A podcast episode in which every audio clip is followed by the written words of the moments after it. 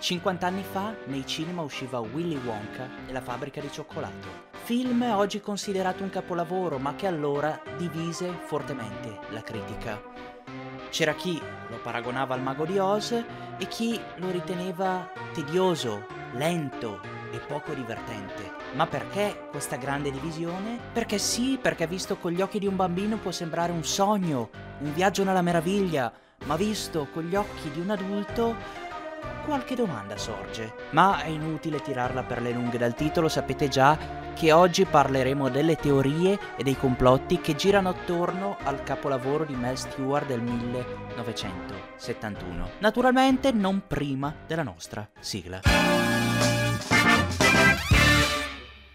Innanzitutto vi offro un riassunto del film nel mio stile unico e inimitabile. Consideratelo un dono magnanimo. Willy Wonka è il proprietario di una gigantesca fabbrica di cioccolato. Con gli anni gli cresce la paranoia che i concorrenti possano rubare i suoi segreti di pasticceria e allora chiude. Ciò nonostante la produzione misteriosamente procede. Che sia Mefisto? Un giorno inizia un concorso, inserisce nelle tavolette di cioccolato cinque biglietti d'oro e i cinque fortunati avranno l'occasione di visitare la fabbrica, oltre che vincere una fornitura di cioccolato per tutta la vita. In pratica vincono l'obesità. Il mondo impazzisce, tutti vogliono il biglietto d'oro, ma a vincerlo sono Augustus, un paziente di Nosardan tedesco, Verruca, una viziata figlia di papà che vuole qualsiasi cosa si possa volere, Violet, una ragazzina competitiva che si crede la migliore solo per aver masticato una gomma per tre mesi. Brava, meriterebbe proprio una medaglia, ma sulla testa.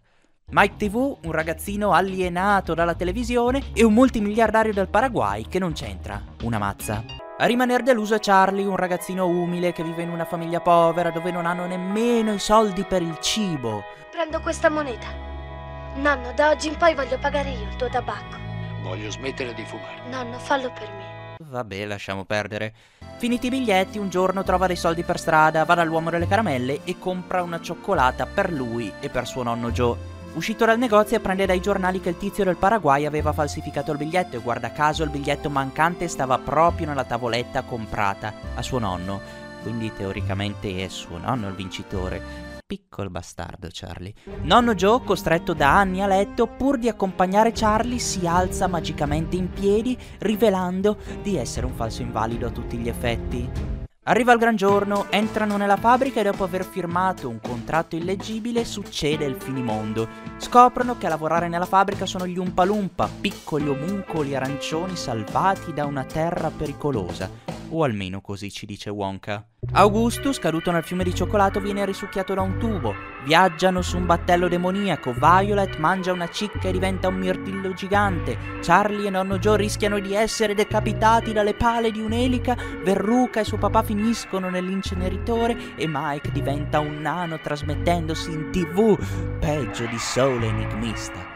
Alla fine Charlie, l'unico sopravvissuto, restituendo un dolcetto che avrebbe potuto vendere a un concorrente di Wonka diventando ricco come Donald Trump, il parrucchino biondo ce lo ha già, supera le prove e vince l'intera fabbrica. Fine. E questa era la storia. Ma veniamo al dunque. Negli anni sono sorte diverse teorie che ora cercheremo di sintetizzare. E qui vorrei cambiare un attimo l'atmosfera, un po' meno tolchiamo nessuno e un po' più Adam Cadmon. Possibile? Ecco, così mi piace. Voto? dieci! Atmosfera già rovinata. Goccino d'acqua.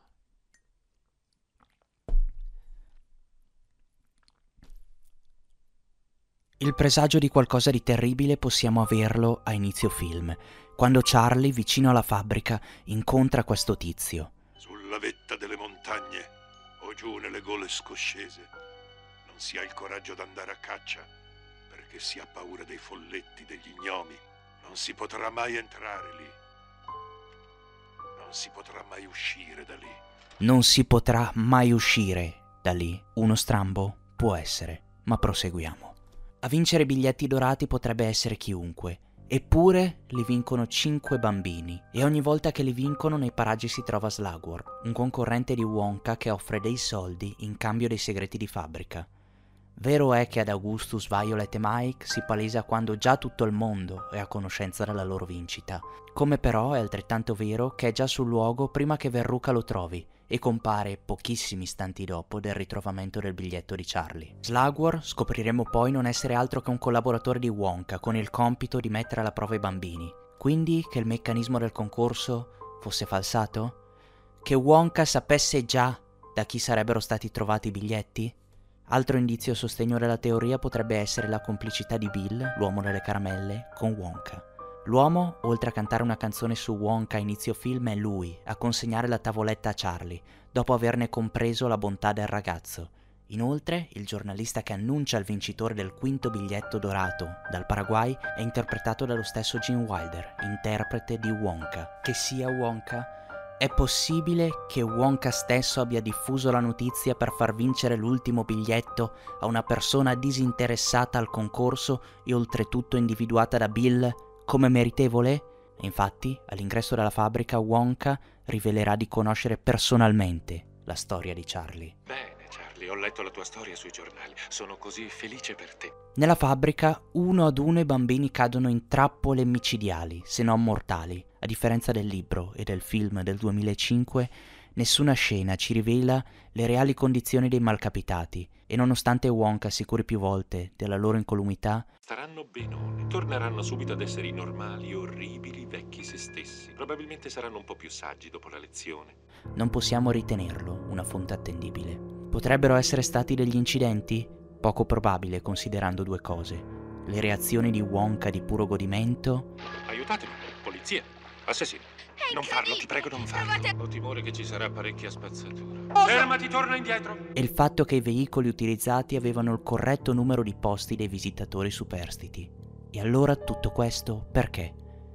Qui i pareri sono discordanti. Prima ipotesi, l'ingrediente segreto del cioccolato Wonka sono le persone. Per quanto macabramente divertente, ipotesi al centro della rivisitazione del film in Epic Movie, è ritenuta molto improbabile.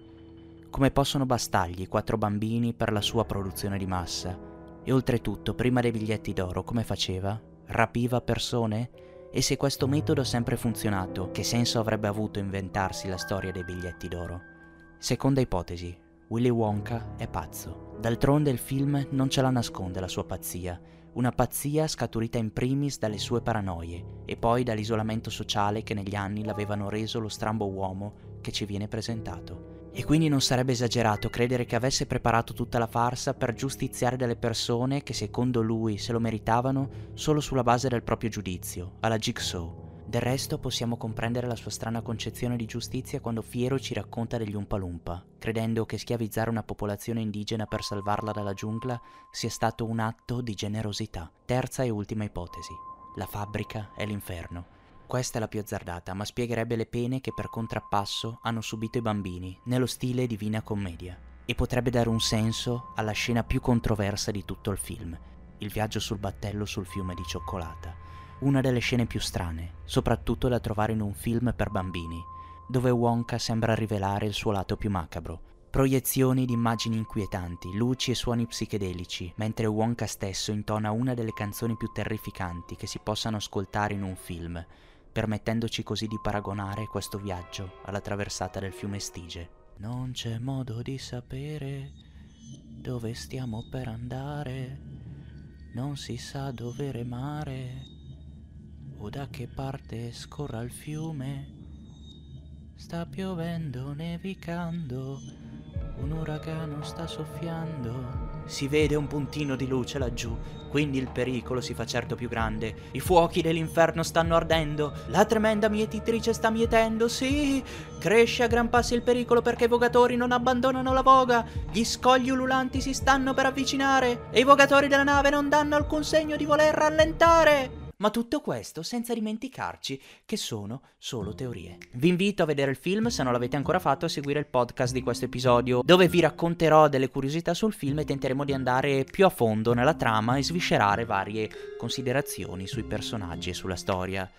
Vi invito ad iscrivervi al canale, attivare la campanella, seguire il profilo Instagram e palle varie. Alla prossima!